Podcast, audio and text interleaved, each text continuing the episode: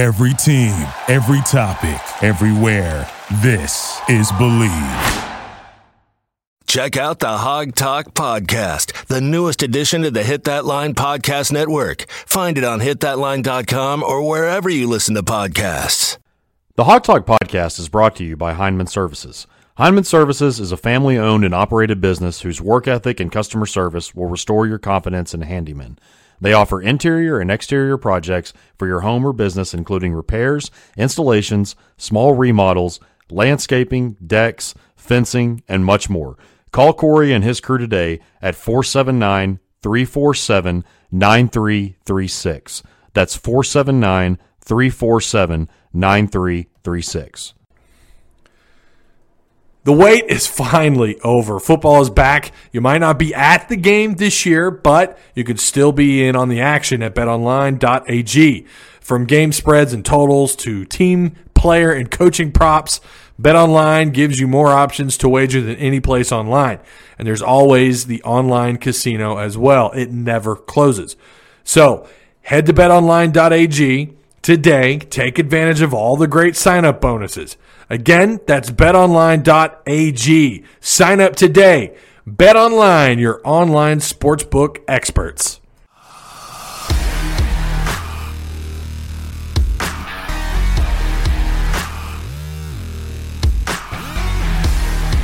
You're listening to the Hawg Talk Podcast, part of the Believe Podcast Network. With us on the line is the voice of the Arkansas Razorbacks, Chuck Barrett. A former guest of the show, Coach Mike Neighbors from the Arkansas women's basketball team. We have from ESPN's Around the Horn, highly questionable. Also a two-time Dan Le Batard Show Suey winner and a former heptathlete at Cornell, Sarah Spain. And we are happy to be joined by Martrell Spaight. Mr. Phil Elson, the voice of Razorback Baseball and the Ladybacks.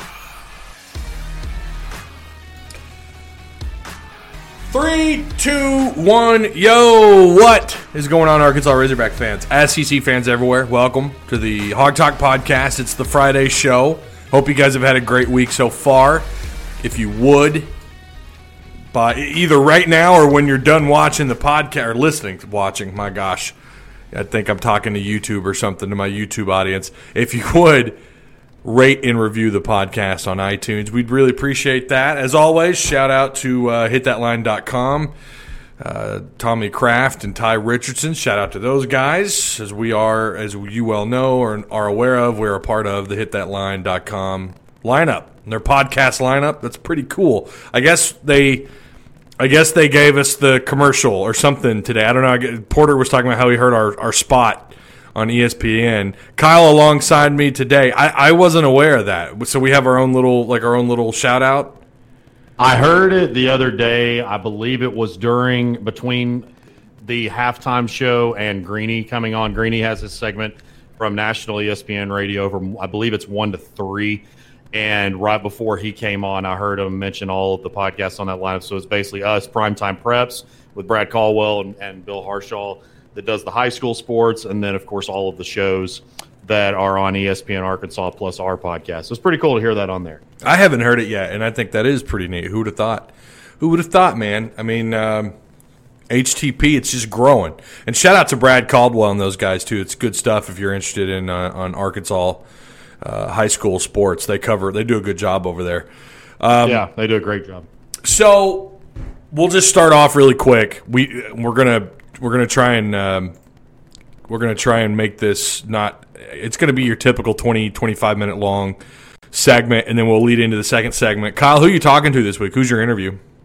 So I'm going to be talking with Preston Guy of TigerBait.com, uh, guy that I've I've uh, connected with him on Twitter before, and, and we've been talking a little bit here and there of what he's hearing, what I'm hearing as far as the game goes. Now, it doesn't matter when we're recording this. Obviously, we're doing it on a Thursday night, but really nothing is uh, permanent until we kick off at 11 a.m. on Saturday. So um, it- we've just kind of been sharing information back and forth, and uh, look forward to, to talking with him about some of his perspective on a team that hasn't played football in three weeks, and so what that's been like, and really the state of their team. Of course, they've got some off the field distra- distractions with a lot of guys that really were not on the team um, when some of these allegations that we saw come out over the week. And so, even though they weren't a part of it, it's still serious, serious accusations. And so, it's it's that cloud over their team. So there's a lot of things outside of what LSU has had to fight through on the field that they're having to deal with. Well, and yeah, like you said, we don't. We're not even sure what's going to happen on Saturday if there's even going to be a game, but. Uh, that ought to be pretty interesting. There's a what do you know controversy at LSU. I mean, I hate to say it, but it seems like there's always something that a little bit more serious than what was happening with Will Wade in the basketball program. Oh, money stacks Will Wade, aka. So controversy once again down there. Stick around, everybody, if you want to listen to that. That is next up. So we'll start off really quick. We do have we actually have some recruiting news. This it seems like it seems like it's been forever since we've actually gotten a chance to update on recruiting.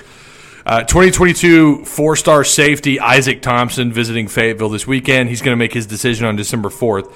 This is a guy, I mean, he's, he's you know, highly rated, four star safety, big time. Uh, was kind of surprised that Arkansas was all over this kid. He is expected to sign with Michigan. Uh, but you know, with Harbaugh, the, the the rumors of him possibly getting fired, all those rumors running amuck across social media, we know their fans aren't super stoked about what's going on up there. There's at least a glimmer of hope. He's he's uh, if he's if he's willing to give Arkansas his attention, so something to keep an eye on. That will be uh, again. He makes his decision, his official decision, December fourth. If I had to guess, I would probably assume he sticks with Michigan. I'm I'm a little surprised he hasn't pushed it back considering Harbaugh could be fired any day now. I mean, it is that hot up there. I'm a little surprised he's not pushing that back to, you know, I don't know, past December. But um, you have that. Arkansas commit.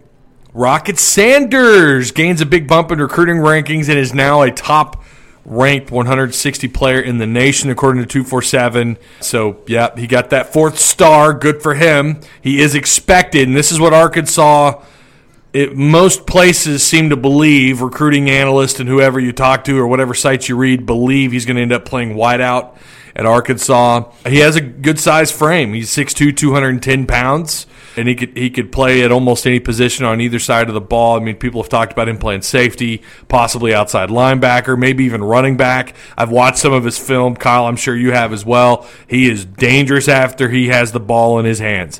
What I do understand is he's got some room to work on on uh, getting separation and running cleaner, smoother routes. But after all, he's got listen. He's got another year to get all that corrected. He is a 2022 prospect after all. Um, but he is he is uh, expected to sign in December. He's expected to be a uh, possible early enrollee uh, with the University of Arkansas. So you've got that going on with him. That's a big time. I mean, that's a big time get there. Rocket Sanders is. I think everyone, nobody who's paid attention to recruiting is shocked that he he got a bump. Maybe that large of a bump kind of surprising, especially being committed to Arkansas, because it seems like these sites like to pander to the bigger, bigger uh, blue chip schools and the bigger programs. I think that was a little surprising to some fans, but if you've been paying attention to his recruiting, he's um, he's pretty special, and so good for him.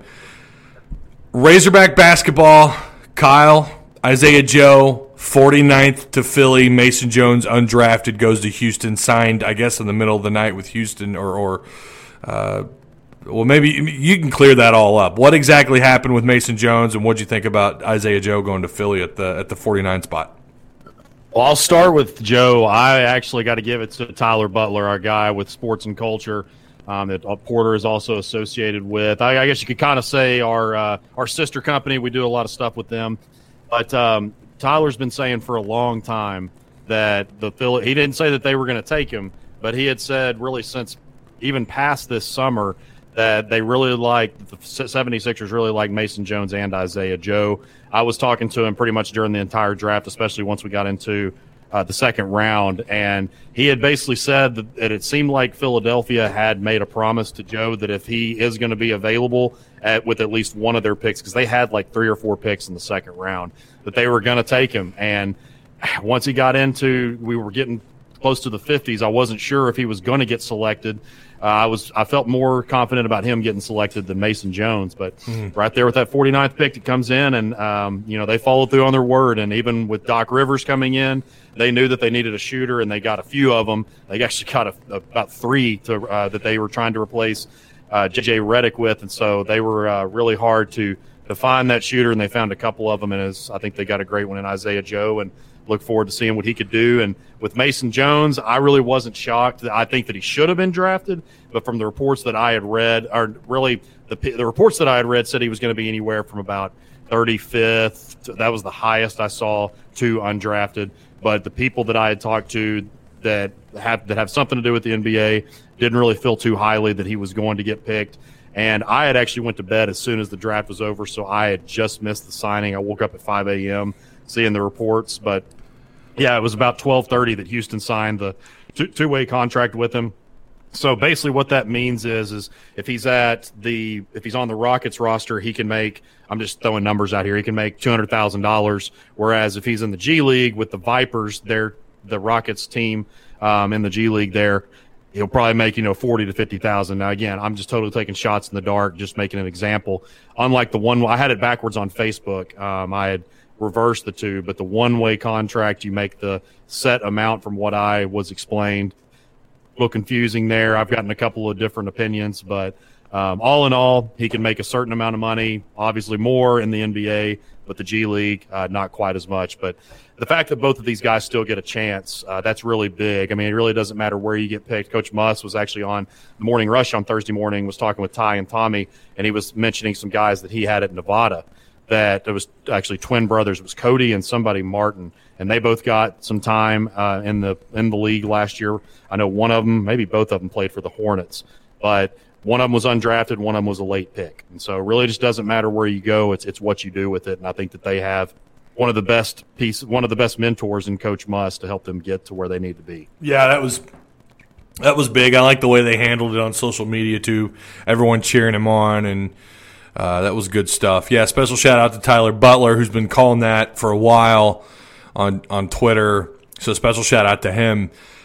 Um, as far as I did see this a couple of times, people just referring to Isaiah Joe saying that he he you know he should have come back. He should have come back. Well guys, we don't even know if we're going to have a basketball season. I mean, regardless of what you think of COVID 19, you have to consider the way the NCAA or all the, all the, you know, anyone who's how they've reacted to, uh, to COVID 19. And so when he made his decision to commit or to, uh, excuse me, not commit, but to come back, you know, it was it, it was a little bit it was a different scenario and then we had football all this stuff going on with football getting canceled i think at that time right after he said he was going to come back to arkansas i think the big ten came out and said nope sorry we're going to cancel the season yeah. and so of course it freaked him out. Like wait a minute. You know I, I, don't yeah more film would be great. We also have to consider he got injured last year. God only knows what could happen if he could uh, re-aggravate that injury. I, I get why he why he went.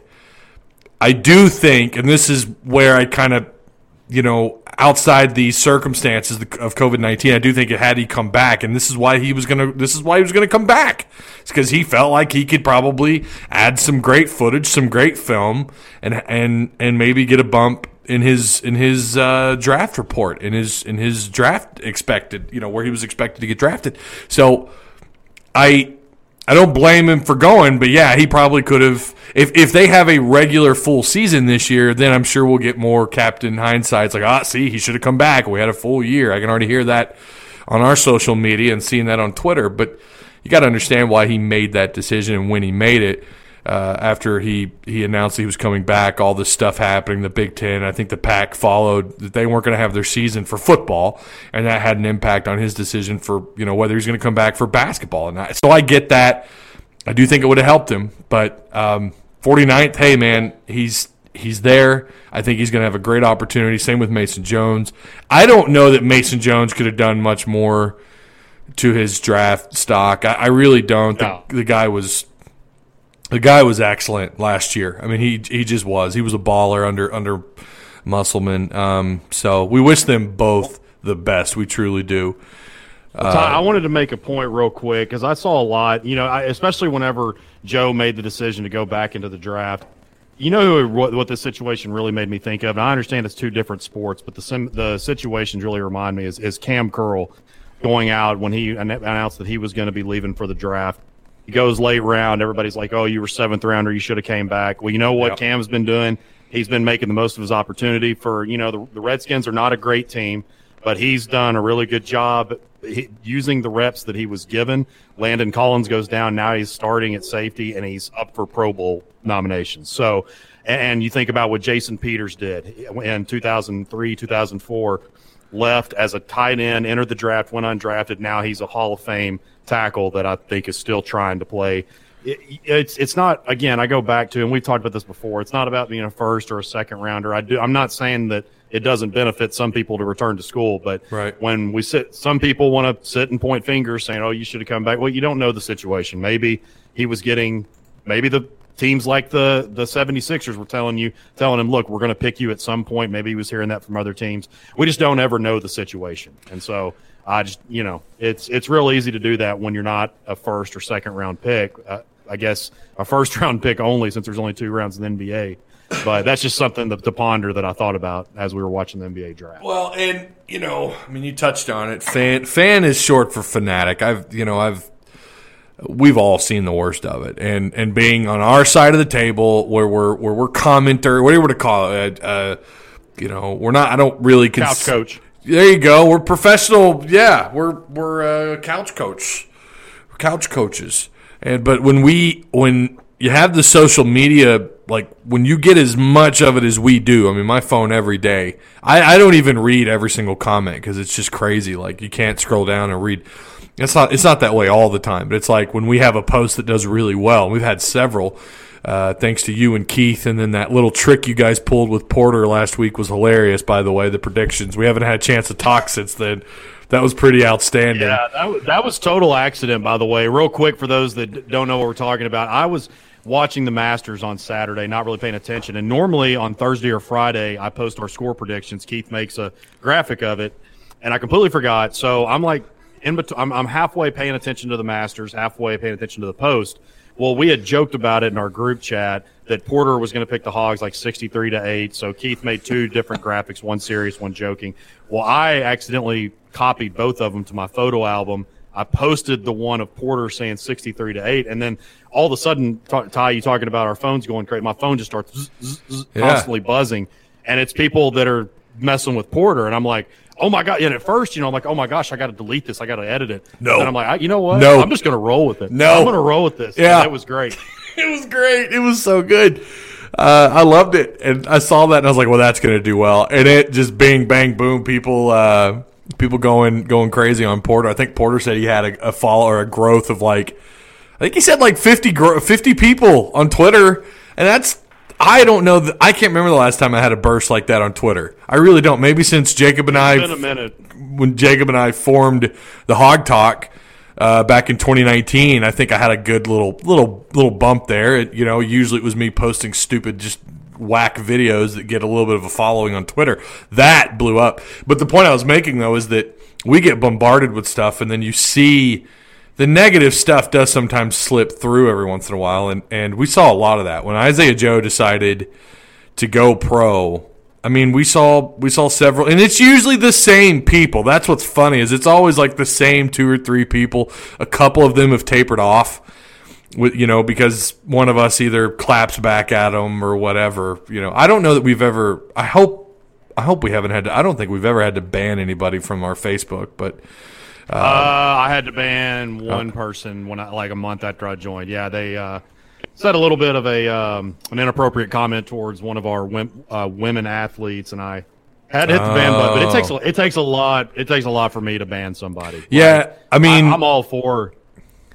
Go ahead. I was gonna say sunshine is the best disinfectant. You know, Well, what was it that that guy said? Uh, oh, it was during A and M week. I can't remember who it was, but this guy, it was the it was the greatest smack talk because it was clean, it was funny, and it was obvious. Even if you're an A and M fan, like you can probably get a little chuckle out of it. He had said something about how, oh, we're gonna end the streak. You guys are you y'all have all guy cheerleaders or something like that, and talked about how um, I, I can't remember exactly all it was, but it was it was very good, wholesome. It got like hundred likes on the comment, but uh, see, that's that's good wholesome smack talk. You know, it's Yeah. like okay, we can laugh about it, but yeah, we we've had to ban a couple people, but um, considering the following that we've been blessed to have, um, it's it's very low. It, it happens very very very. It is. It's pretty rare. uh, unless something like that happens where kids like you know what I'm going to go pro, or if we get a decommitment. There was a there was a post like not long after we had po- you know after Jacob and I had started the Hawg Talk, we had I think we had a decommitment or someone transferred something. I can't remember. Maybe it was TQ Jackson. Maybe I don't. I can't remember the situation, but I remember it got pretty. It got kind of ridiculous. And like I said, it's always like the same two or three people. And what's funny is they get that top fan badge, and you're like, oh no, oh god, no. These people represent like that's our top fan. Someone making a comment like that. So I think I did go in and I actually did remove at least one top fan badge. Take that. They learned their lesson after that. Not really. Um, yeah. Be cool to people on social media, though, or players, anyways. I, I don't understand throwing shade at, at, a kid for making the decision that they make. I don't get that, um, at least at this age.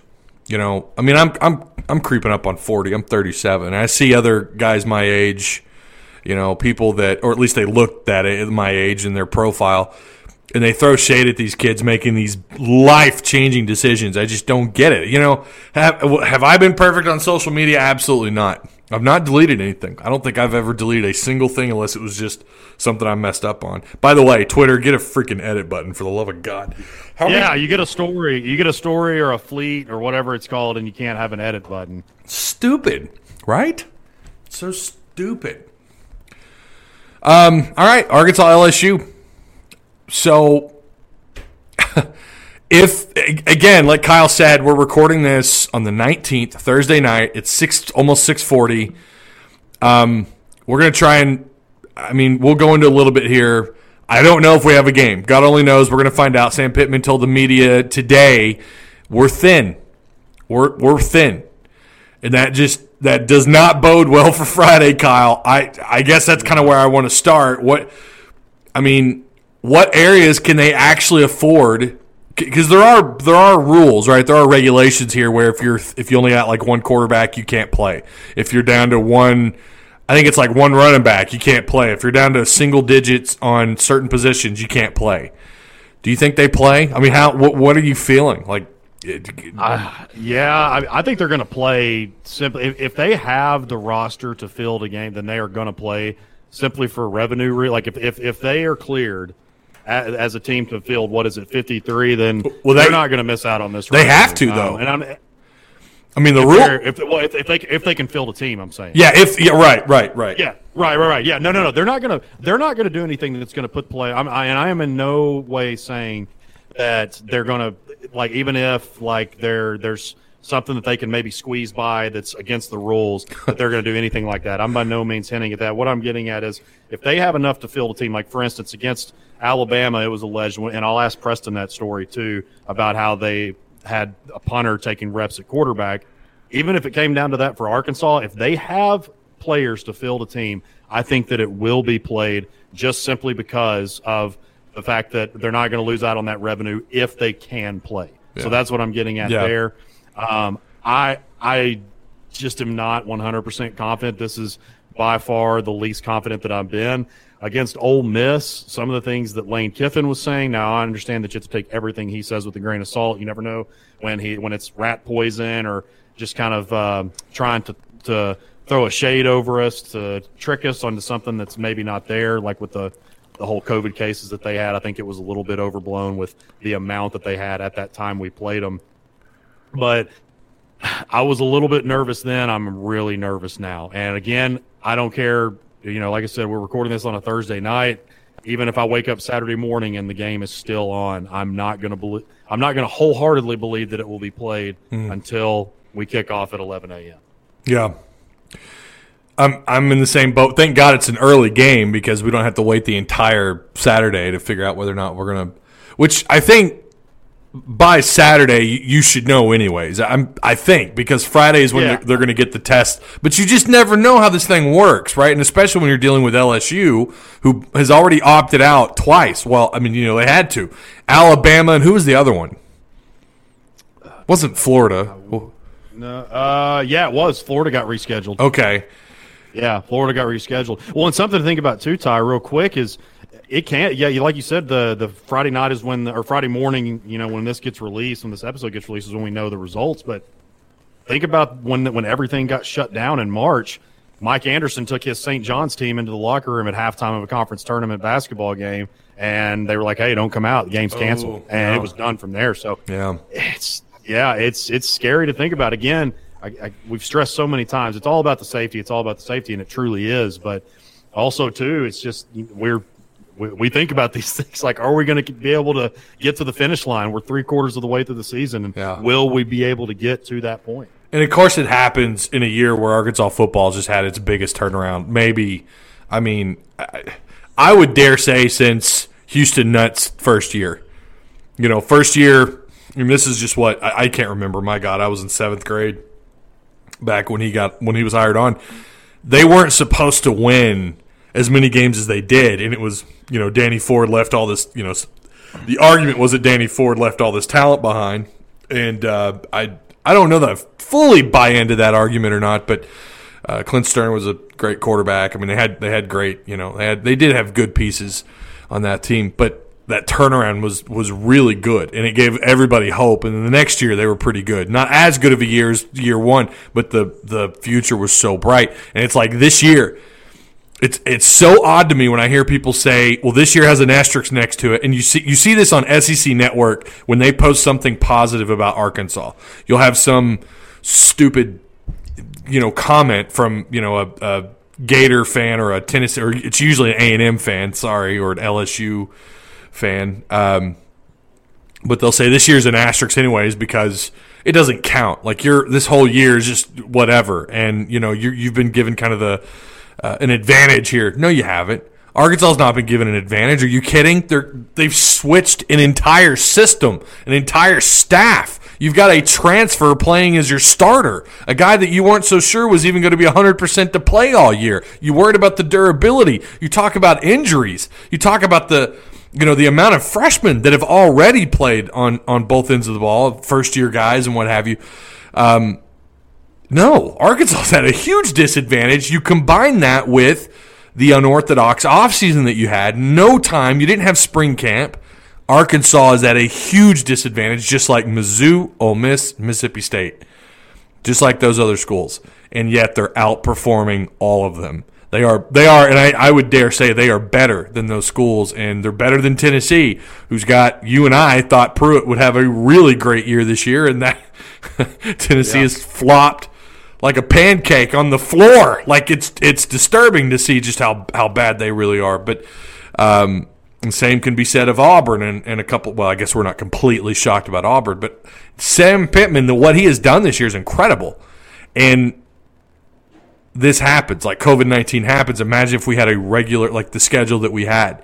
How many wins would they have? Right? That's that's that's something that we have yet to really talk about here, and, and we'll talk about that on probably when the year is over with. But I look at this game and it's like I want it to happen so bad. I also like the idea of playing football, playing SEC football games in, in December. That sounds fun to me. What a way to end the year. But I want this game to happen. I feel very confident that Arkansas will, will beat LSU. Um, even with how thin they are, and even considering that LSU's been on like this really long hiatus. What what 29th or the 31st was the last time they played? That's the last time they've been on the field. Halloween. So they've had a lot of time to, to get healthy. Um, we'll just start off. We won't go super long into this, but I'm going to ask you, Kyle, who feels, and, and if you're going to beat LSU, their defense is terrible. Their secondary, their pass defense is second worst, not in the SEC West, not in the SEC. It's the second worst pass defense in Power Five football. Who, if anybody, needs to step up uh, in De'Vion in De'Vion Warren's place? You've got you've got a, you've got a couple options there. Yeah, the the obvious one is Trey Knox. We've been talking about. I've said hundreds and hundreds of times that I'm really done talking about him, and I've mentioned it really the first half of the season, and nothing's really happened. And you know, he's tweeted things uh, just talking about how he needed to step up, and there is no better opportunity than doing it right now. It goes without saying. It's the overstatement of the week. No better opportunity than right now. And then I know you mentioned Darren Turner earlier. I, I really it's, it's tough for me to imagine that that he would be someone that's ready to get into that point yet, just because he has been a little bit slow in his progression, kind of like how Hudson Henry was in his true freshman season. Mm-hmm. And so, really, the the automatic one for me, you know, will it be maybe a Tyson Morris? We've seen a few flashes here and there from Tyson Morris. He's got pretty good hands. He's not really like a breakaway guy or anything. but if this is if if there was any better time uh, for Trey Knox to step up, I, I don't think it, it's almost unrealistic. Like this could not be drawn up any better. Yeah, I I agree. And you know Tyson Morris, who has, I, I correct me if I'm wrong. I think Tyson Morris actually has more catches than Knox does this year, um, or in, in, about the same amount of number, anyways. Um, he, I think he even scored once this year. Did he not? I, I really need to have my yes. I, I think my, he does have one. Yes, I should have my stats pulled up. I don't know why I don't. Um, I, I so I I feel like it will. I'm with you on that. And I mentioned Darren Turner because uh, Sam Pittman mentioned Darren Turner today. I guess and and he's been mentioned before as someone who's kind of looked. He's had his moments. He is a true freshman. It's you know, and when you've got look at this receiving corps this year that's stepped up, and you've got all these guys stepping up and playing as well as they have. It's going to be hard for a true freshman to break through. Um, you know, it's it's you know with Burks and and uh, with Woods and De'Vion Warren, and now like we mentioned him being out with De'Vion Warren being out. Um, you have an opportunity here, and it's got to be it's got someone it'd be nice to see them step up here. I, I, really don't think it's a game where oh my god they got to have everybody all hands on deck in terms of of of their of the receivers. I do think defensively you're going to need all hands on deck. I know LSU's not playing uh, Brennan. Brennan's out for the rest of the year. They're going to go with a backup. Defense is a little different. I think defense is all hands on deck on offense. I'm not as concerned because you should have, unless we find out otherwise, you should have both uh, Woods and and Burks in the passing game. Those are two those are two great options to have. I can't remember a time when I can't remember the last time I looked at a receiving corps at Arkansas and go, well, no, they're they're in really good shape, even though they lost one of their key contributors. I, w- I would say since maybe Petrino. Wow, they lost Greg Childs. Okay, well you've got all these other names that can step up and play. So I feel pretty confident there. But when you flip over to defense, um, listen, Florida, these guys on offense, they average about 460 yards a game. And I get it. Brennan isn't the guy. Brennan's a big part of that. 338 yards a game through the air. They only average about 120 on the ground. I think their rushing offense is near the back of the SEC. So their their run game, you wonder if it plays a role or not. But again, defensively, these guys give up 480 yards a game. Arkansas, who gives up 430, they give up 335 passing yards a game. I don't know I don't know that we've ever been that bad in the secondary, and we've had some horrible years in the secondary. Arkansas gives up 245. You're talking about almost a 100 yard difference per game.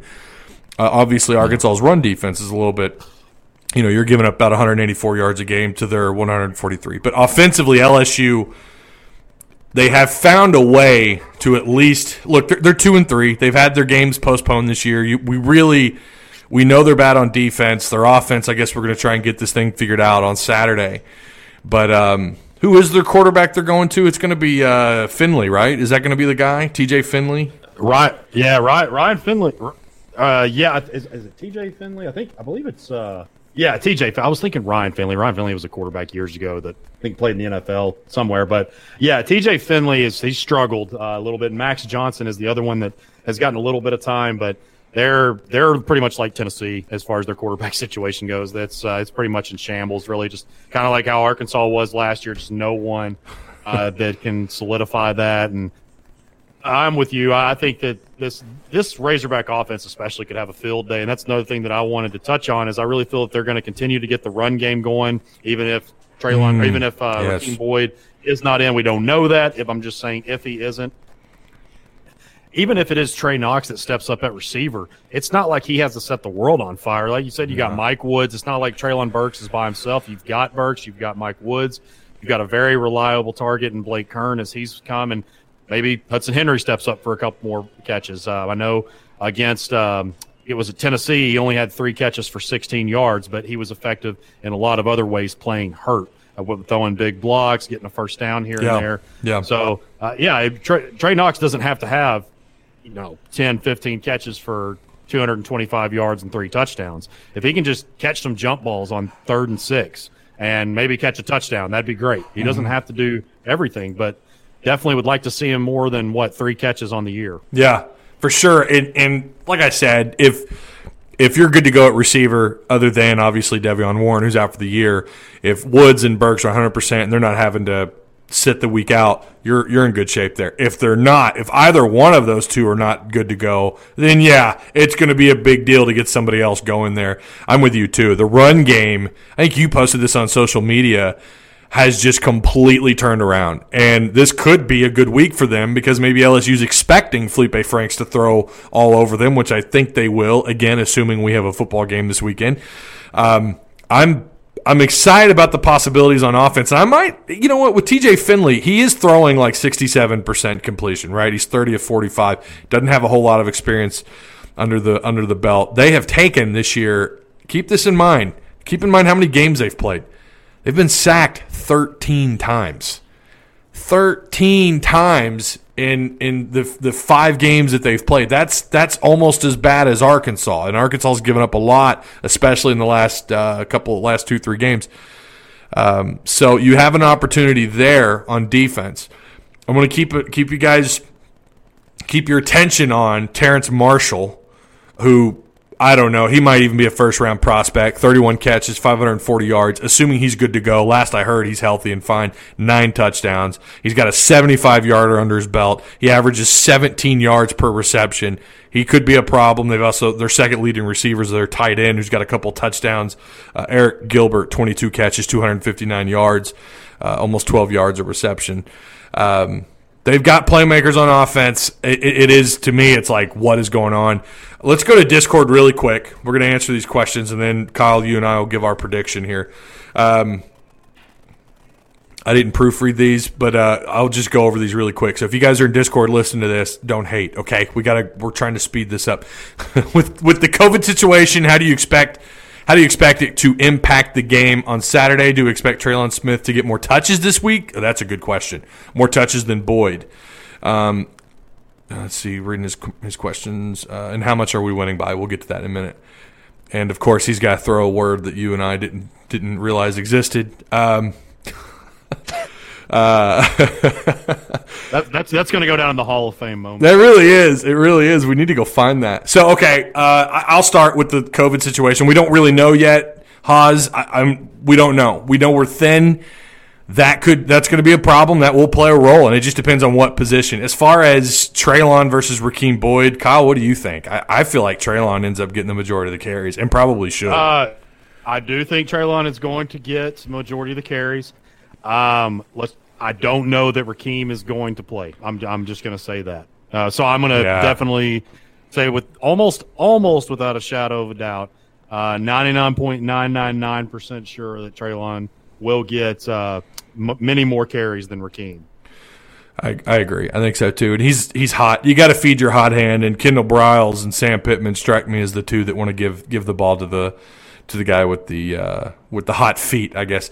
Um, are we going to see a huge disparity in talent against this LSU team? That's a good question too, because uh, this this year's been one of those years where it's like they've overcome the lack of talent, and I still believe, like, yeah, they've had better talent than we realized, but they're still, in my opinion, you're still bottom four in this league in terms of talent, and uh, you know, yeah, they've overcome some great obstacles this year. Again, with the unorthodox offseason, and then you you know you talk about Rakeem Boyd, who's not ever really been healthy this year.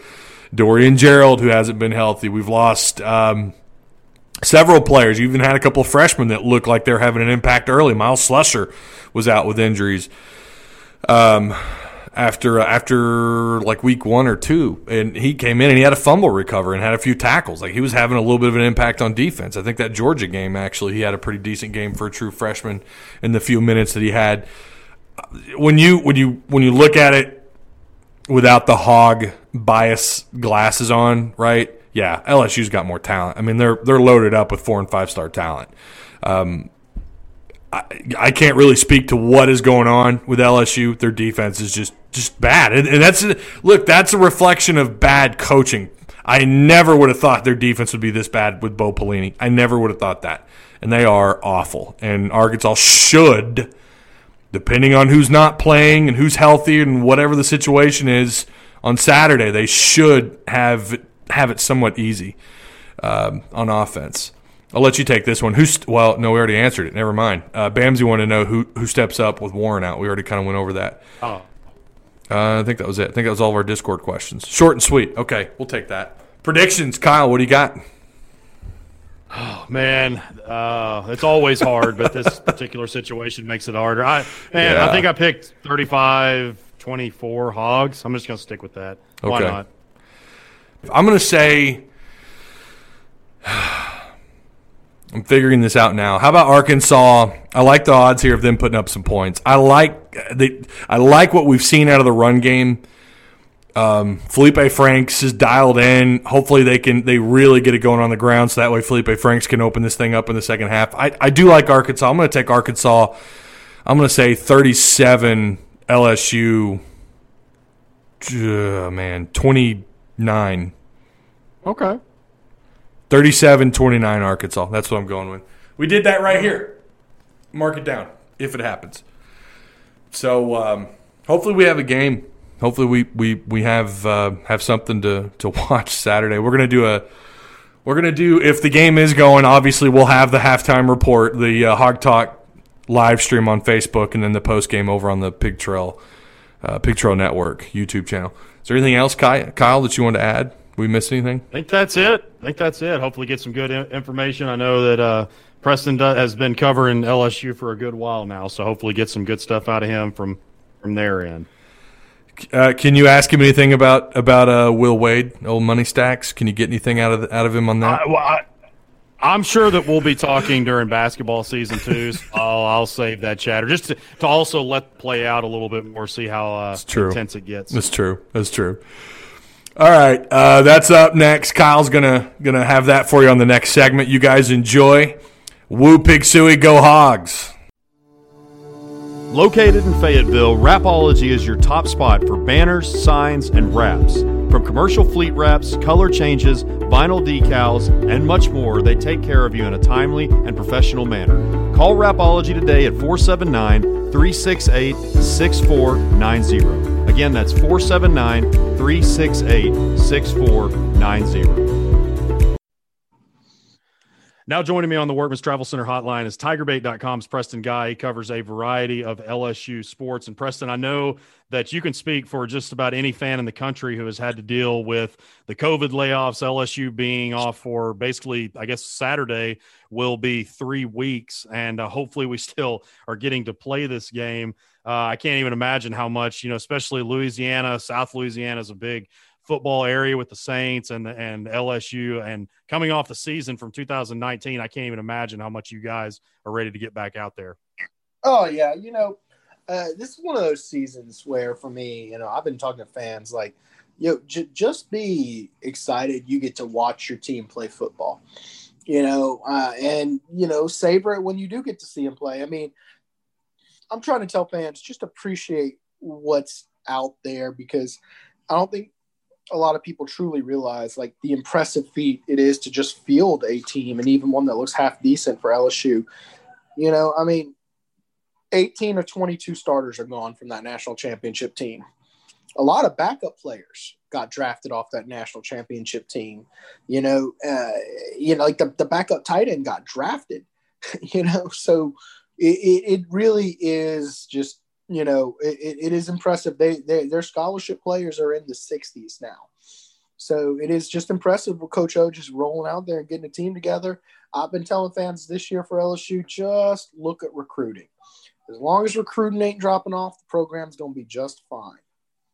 And we got word. I know you had mentioned to me when we were talking earlier before we recorded that your punter was taking snaps at quarterback. That's how thin you guys were. With all that stuff that that's going on, the, the stuff that you just talked about, would I know that it's kind of a shot to the gut that you're not being able to play your season or even be able to play it in a normal manner. How how have not just the players but everyone associated with the football program, the media members like yourself, has it been more of just a okay, we're going to take it one day at a time, or has it been a little bit? Um, I guess the mood's been on the negative side more so. I mean, the mood's been pretty negative, but I think 2020 has just numbed Yeah. so many people. I mean, it has just been a unique year, the most frustrating year for most of our lives. And for most of our lives down here. That includes Katrina, you know. Mm-hmm. So uh, you know, it's just been wild, and I think a, there's a bit of numbness just because of that. But you know, I mean, a lot of fans, the reactions are very all over the place because they uh, it look, in my opinion, they just witnessed the greatest season in college football history. I mean, it was the perfect season. You beat seven top 10 teams. You, you won the Heisman. You won every award known to man. And you beat Bama and sailed off into the sunset, right? So few fans are just kind of still on that championship high. I've kind of used the phrase a few times, like, you know, hey guys, just wipe the tears away with the confetti. You'll, you'll be all right. You know, and then there's fans who have just been just off the deep end, like fire Bo Pelini. Coach Orgeron needs to be held accountable. Fire Orgeron. It's like these things are wild. Um, Bo Pelini is public enemy number one right now because I mean his defense is historically bad. Um, it's very possible that it's the worst defense in LSU's modern history. Um, and anytime you talk about worst anything like that, everybody wants to point the finger at one person right? Just like when things are good, you know, is it Brady or Belichick who's the GOAT? Well, when things are a certain level of good, it's usually all parties involved. Well, when it comes to being bad, it's the same story. Like, no, it's not just Bo Pelini, although I've criticized a lot of his play calls this year. I think a lot of them are schematically kind of a nightmare, and modern quarterbacks eat the stuff up that he's doing. You know, uh, and that's why we see, you know, KJ Costello throw for 636 yards, broken SEC record, and two weeks later got benched. And Mississippi State has just been abysmal since that game. Um, so, you know, it, it, this team also lacks a lot of depth. You know, they lost their entire front seven from that national championship game, the entire front seven and the defensive coordinator you know, and then you bring in Bo Pelini and you switch to a 4 3. And, you know, the guys you did have there, especially on the defensive line, are kind of square peg round hole. We saw a guy like uh, Siaki Apu, who was supposed to be kind of having his breakout year in that nose tackle position. Well, he's already in the transfer portal because dude was a nose tackle. There's no spot for him in a 4 3 defense. So it was really not working for him. You know, you had guys like Tyler Shelvin opting out because of COVID, not because he got COVID, just because you know wanted to protect himself and all that good stuff. Ja'Marr Chase, best wide receiver in the country, bar none. I mean, he was a freak of nature last year. Um, he opted out, and you can argue that that's like losing the best player in the country a couple weeks before your season at that.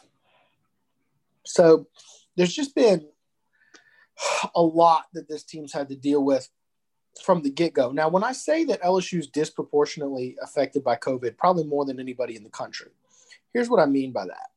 So it's not that more players got COVID, more players opted out, although they had as many as anybody else in the country. You're replacing your basically your entire defense and your entire offense, and the the, the play callers, the scheme, the shot callers. I'll put it on both sides of the ball with Joe Brady going to the Carolina Panthers as offensive coordinator and Dave Aranda taking the head coach job at Baylor. So 18 to 22 starters gone, and you got all these new coaches coming in. Orgeron's there, but Orgeron's never done anything for scheme. Uh, his formula from day one was I'm going to recruit, motivate, and we're going to hire the best essentials coaches in, in the country.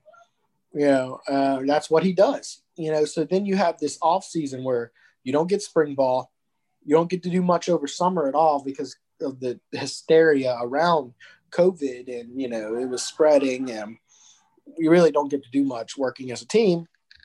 And then you have fall ball. So while every team is impacted, I think it hurts teams that don't have a nucleus returning because if you've started, you know, two seasons already and this is your third season as starter, you don't need fall ball. You don't need spring ball. I mean, you just need to show up. You're good. You you know what playing football on the college level is like. So, you know, for me, it's just uh, LSU's just gotten just absolutely devastated, and that's why we're seeing a two and three team. And the one bright spot on that two and three team was Myles Brennan, who was stepping in for Joe's Burrow, and he had gotten 11 touchdowns in three games. well, of course, in that third game against Missouri, he uh, he uh, tears an uh, an abdominal, a lower abdominal, and looks like he's done for the season now. And behind him, you know, you lost Joe Burrow, and anytime that happens, then then another quarterback, Peter Parrish, um, had some sort of off the field issues and did not make the team this year. Uh, and you're razor thin. You got two true freshmen, and you know against Auburn, we saw that really hurt the team when that true freshman didn't know what to do against the Kevin Steele defense. So it's been a doozy. I, I, hope you got all that. I mean, it's been well, a real it's, doozy of a year for LSU. Well, and there's a couple of questions that I picked out of there, but you talked about the quarterback situation. Now, list I, have I've saw uh, Finley play. I, I did watch a good bit of the Auburn game. I know Max Johnson's gotten a couple of reps. So is there something going on with him that I'm not aware of that got to the point where the punter was taking snaps? Like what exactly yeah. is I'd elaborate a little bit more on the the Yeah, let me so that was my favorite story of the last three weeks because that's been basically the only story for the last three weeks. Um uh so he um Max Johnson was being quarantined for COVID. Okay. Now we don't because you know this information is really tough for us to get as you know writers and even if we do get it we try to keep it under radar just because of you know privacy for the college players and whatnot and all this good stuff.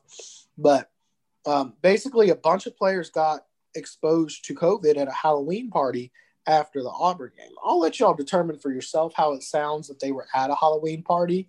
I mean after getting beat 48 to 11 but you know it is what it is. Um, and they weren't able to play the Bama game. Well, LSU's already down with Peter Parrish, you know, transferring out, with Myles Brennan, uh, you know, being out for the year essentially. Coach O won't come out and say that publicly, but I mean, he'd be one test, tough SOB to come back this year. Um, and you, you're only down to TJ Finley and Max Johnson, anyways, as your two scholarship quarterbacks. So you're starting to see where the roster was already razor thin for LSU because of the record amount of guys. I mean, 14 players got drafted, you know, and then you're not even looking at players like Thad Moss who didn't get drafted. You lost a, just a mass exodus of talent. And then COVID hits your depth. And then injuries come in, you know, and next thing you know, you got a 30, a 30 year old punter who played quarterback in high school down here at Zachary High, and he was a minor league baseball player. So he's got he's a pitcher, so he's got an arm, uh, and he's you know big, tall, six four guy. It's kind of funny looking. You know, he's got a dad bod going on now, uh, but dude has a big, strong arm. You know, he was actually they started using him as the scout team quarterback to uh, emulate Felipe Franks because you know, big tall guy with a big arm. You know, uh, you know, okay, cool. Let's put him in there. It's not like we got walk on quarterbacks that can really simulate that. Probably would have been T.J. Finley, the starter, who's you know 6'6", 260, big arm, imitating him. But now he's your starting quarterback. Well, from what I'm understanding, Zach von Rosenberg, the punter, he really impressed coaches uh, and I've, I've got sources inside the program who were like watching his film and they were very impressed to the point where they, he skipped over all the walk-ons and was the backup quarterback. So as good as you could expect for when you hear a punter playing quarterback, like uh, trust me, he wasn't like bad. He even completed a pass over Derek Stingley Jr., who I'm sure y'all are familiar with, is all American corner. You know, he he's actually been spectacular this year. Um, but Zach von Rosenberg completed a pass on him, and uh, from what I'm hearing, it was pretty solid stuff. But it is still just a a statement of the fall from grace when you look at it going into the Bama game. Like before the Bama game got canceled, you know, you're looking at that. You're legitimately saying our punter is our backup quarterback. And Doesn't that just like hey, like you what? said, it's 2020. We're numb. Yeah, it's numb. It, it really. I, I truly was not shocked when I had I had heard rumblings of that on the radio, and then you mentioned it to me a little earlier, and I, I wasn't shocked. I truly wasn't, just because I knew that coming into this season that we could have probably scenarios like that in order. We talked about this in the last segment, myself and Ty, that you're pretty much just trying to field a team in some cases, and it seems like that's the case here.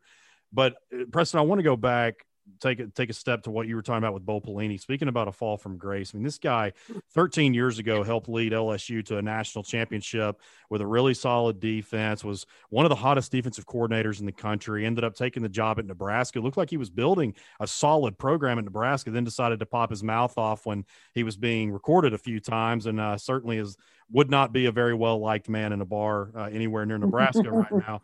But it's what what is it? Is it is it some of the stuff that you mentioned just inexperience? Now and you talked about what KJ Costello did just with him lining up in man and he really never made any adjustments. I I, I feel like you just can't get that bad and and figure out or really I guess not figure out how to coach defense anymore. You got to think that that's mostly due to inexperience and maybe just some other things that are possibly going on in the locker room or whatever well, and, and when you say inexperience, we got to put this in perspective. Bo Pelini's a, a coach with 100 wins as a head coach. Yeah. He's a championship winning defensive coordinator. That resume on paper looks like a grand slam hire. How many times do you lose a championship winning coordinator and replace him with a championship winning coordinator? Oh, and by the way, he won that championship at your school. It's rare. Uh, so on paper, it looks really good. Um, so a lot of people want to wonder, okay, is it Jimmy's and Joe's or is it X's and O's, right? The answer is probably both. Okay. And what's really funny about this defense, you've got two cornerbacks who are playing outstanding football, like lights out. Derek Stingley Jr. and the true freshman Elias Ricks. They're both they were both the number one cornerback in their class, right? One's a freshman, one's a sophomore outstanding players, and you are still giving up. Everyone looks like a Heisman winner against this defense. I mean, Bo Nix just threw for 300 yards on this defense. Like, they've got some problems, and it's really weird to see problems like this when you've got two corners who are absolutely lights out. I, have never seen anything like that. But um, I think that you're razor thin at safety. You've got guys playing, you know, in roles they're not really accustomed to, you know, and you got in the front seven, you are just decimated, man. I mean, the you're starting one of your starting defensive tackles was an offensive lineman last year. You've got a true freshman starting at defensive end, BJ Ojulari, who's shown some promise. At the other end, you've got a JUCO transfer, Ali Gaye, who's shown a little bit of promise, but nothing ever consistent. And I mean, you got a you know linebacker you're having guys who you know might not be in their best position right now because we had three four backers and then you're going to four three you had to take a transfer from north dakota state jabril cox who's been okay you know he's been good but like he uh you know he is he, he transferred in and is now the leader of that front seven and by the way, he transferred in in a year where you can't play tackle football over summer and you don't have spring ball. So I think there's some personnel issues and it's going to take some time to rebuild. Luckily, recruiting looks like it's going very well, and a lot of these guys are young. You're going to bring them back, but I'm not sure you're seeing too many NFL players on this defense right now. That's a harsh reality, and it's you kind of wonder how it happened. You know when you know Orgeron's been recruiting at such a high level and the harsh reality is, yeah, you got, you know, your first string and your second string is mostly gone from last year, you know, and then the scheme switched to where it's, you know, it's a lot of square pegged round holes, especially in that front seven. So that would have been, that was already going to be a tough transition. And I can't believe Bo Pelini didn't say, well, we're going to do a smooth transition where year one, we're going to do a little bit of three, four. He said, nah, I do what I do. And Bo Pelini is looking like a Les Miles on defense this year. Um, and Bo Pelini was stubborn in his previous stint with LSU. He had some games like Arkansas 2007. I'm sure you guys don't remember that, right? Uh, where he, uh, you know, he gave up 50 points. Darren McFadden, uh, I mean, put on a legendary SEC performance against a Bo Pelini defense that refused to adapt and adjust. So we've seen no halftime adjustments nothing out of this defense. And, uh, you know, so now that we've talked about personnel problems, we'll get on scheme. There's been a lot of things. He does not make adjustments. He plays a lot of man. He does a lot of aggressive blitzes. I thought against game one against Mississippi State, I was looking at it, I was like, well, they they scored a pick six. They forced three turnovers. Like the problem is he's having enough success to convince himself what he's doing is working. It's okay to get sliced and diced up and down the field. But, you know, if I'm forcing a turnover too, so if I can just make that one last turnover, well, that hadn't been the case down the stretch. Auburn, uh, they played very well against Auburn defensively for a quarter and a half. Then offense basically gives up two scores of their own, you know, with a scoop and score and then an interception and was taken down to the two or whatever. And the defensive spirit was broken. And five straight drives, they just got dragged down the field. I mean, literally just – you know, think about like you know a pee wee football player trying to tackle, uh, you know, a full grown you know NFL running back. Like he's just holding on for dear life while he gets dragged. There's nothing he can do. That's what LSU looked like for five straight drives against Auburn uh, on defense. And there's been some serious scheme issues that I take issue with. You know, um, one of the things Bo Pelini likes to do is fake a strong safety blitz with a guy like Jacoby Stevens, who is kind of like an outside linebacker. That's one of my questions is why don't you put Jacoby Stevens at outside linebacker to help with that depth? Because he's not great with true coverage as a safety, but you know, there's they're doing what they do. So you fake a blitz with Jacoby Stevens. Okay, your quarterback read when you see a blitzer you throw to where the blitz was. So you're faking a blitz, which means you're obviously showing blitz. Okay. But then it's not a blitz. He's on man coverage on the slot receiver. Slot receiver runs a seam route. Okay. Well, Jacoby Stevenson, great at uh, man coverage. And even if he was, that's a real tough call to have someone's momentum going all the way forward and then shift it all the way back to cover a seam route.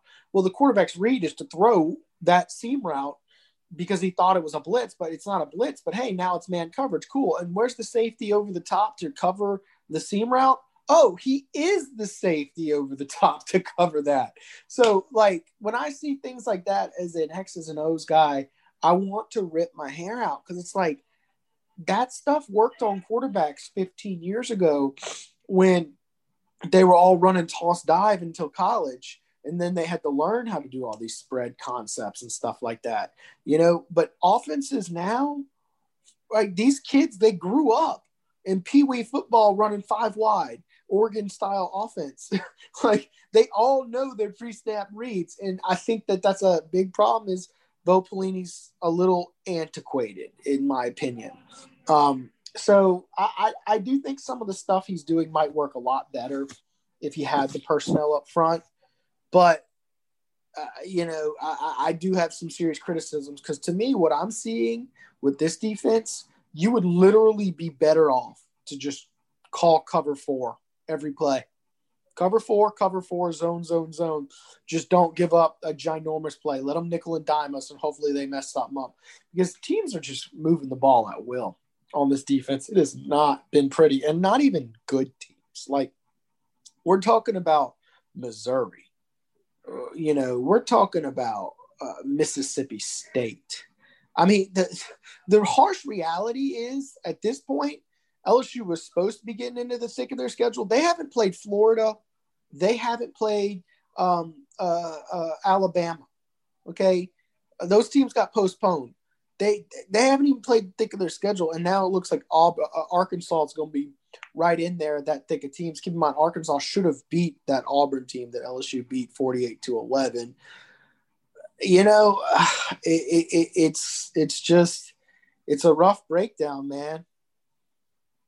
Yeah, it's. I wanted to ask you too. You broke down all that, and so uh, with to me, this is one of the biggest challenges to predict the score of this game because a you're just not 100% sure it's going to happen but also two you know, it's an early game, 11 a.m., the first one the Razorbacks have played all year. LSU hasn't played in three weeks. Arkansas hasn't lost back to back. How do you see this game going? Like you said, this is one of the more unpredictable games of the year. Who knows what's going inside that team when they haven't played for three weeks? I mean, it's like a mini off season. You can install all sorts of stuff. You never know what kind of fires have been lit in guys' heads who's feeling better from an injury. It's tough, dude. Um, I tend to just go with what I've seen. Like what have I what have I seen out of the teams? How do their schemes match up? How's the coaching going? I've got Arkansas winning 34-17. And I think it's a pretty handy win.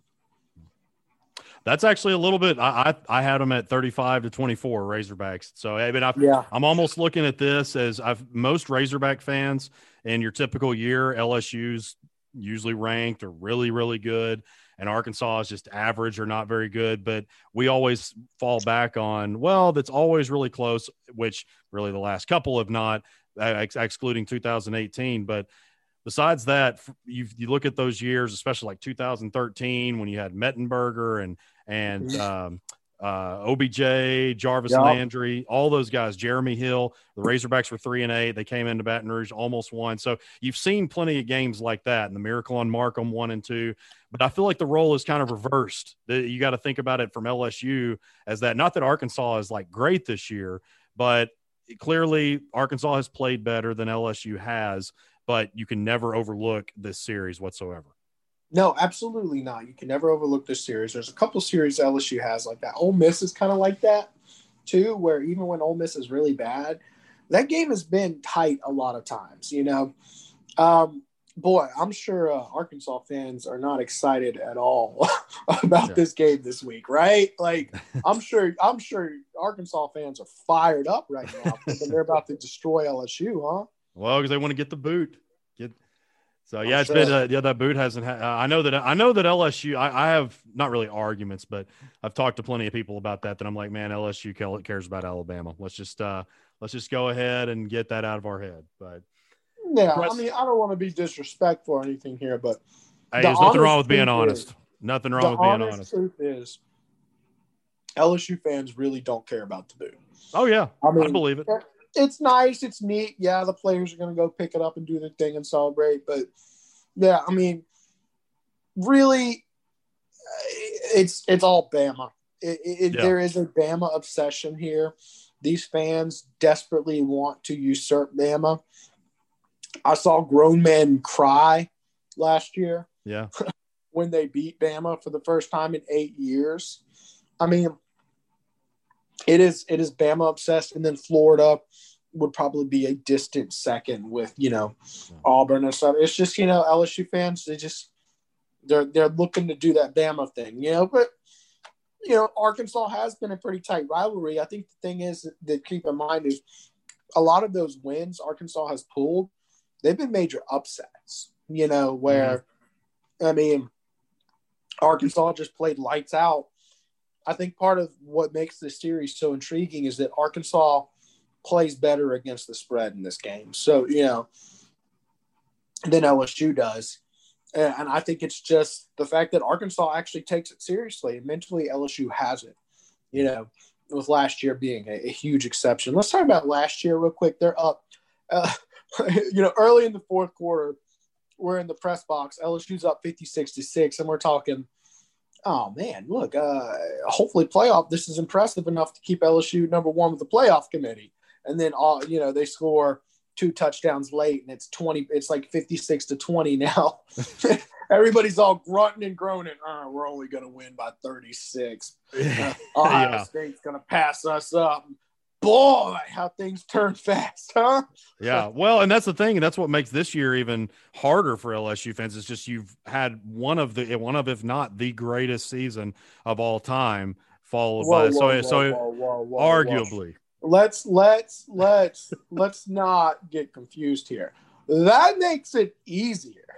Okay. Oh yeah, That Yeah. makes this incredibly easy. And let me tell you, imagine LSU just, I mean, going into last year, there was a lot of hype going in. They were like, what, a top six team?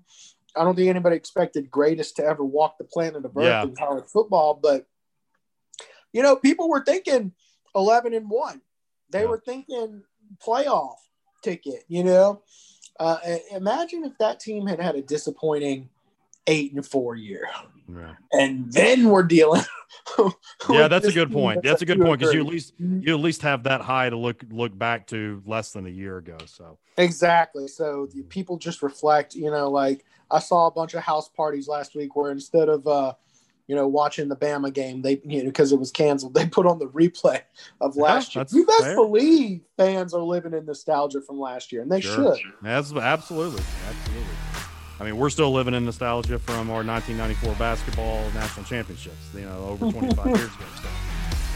Well, Preston, it was a great conversation, man. Really appreciate you hopping on, and uh, hopefully we'll be able to get to the finish line, and we'll catch up with you down the road. Appreciate y'all guys.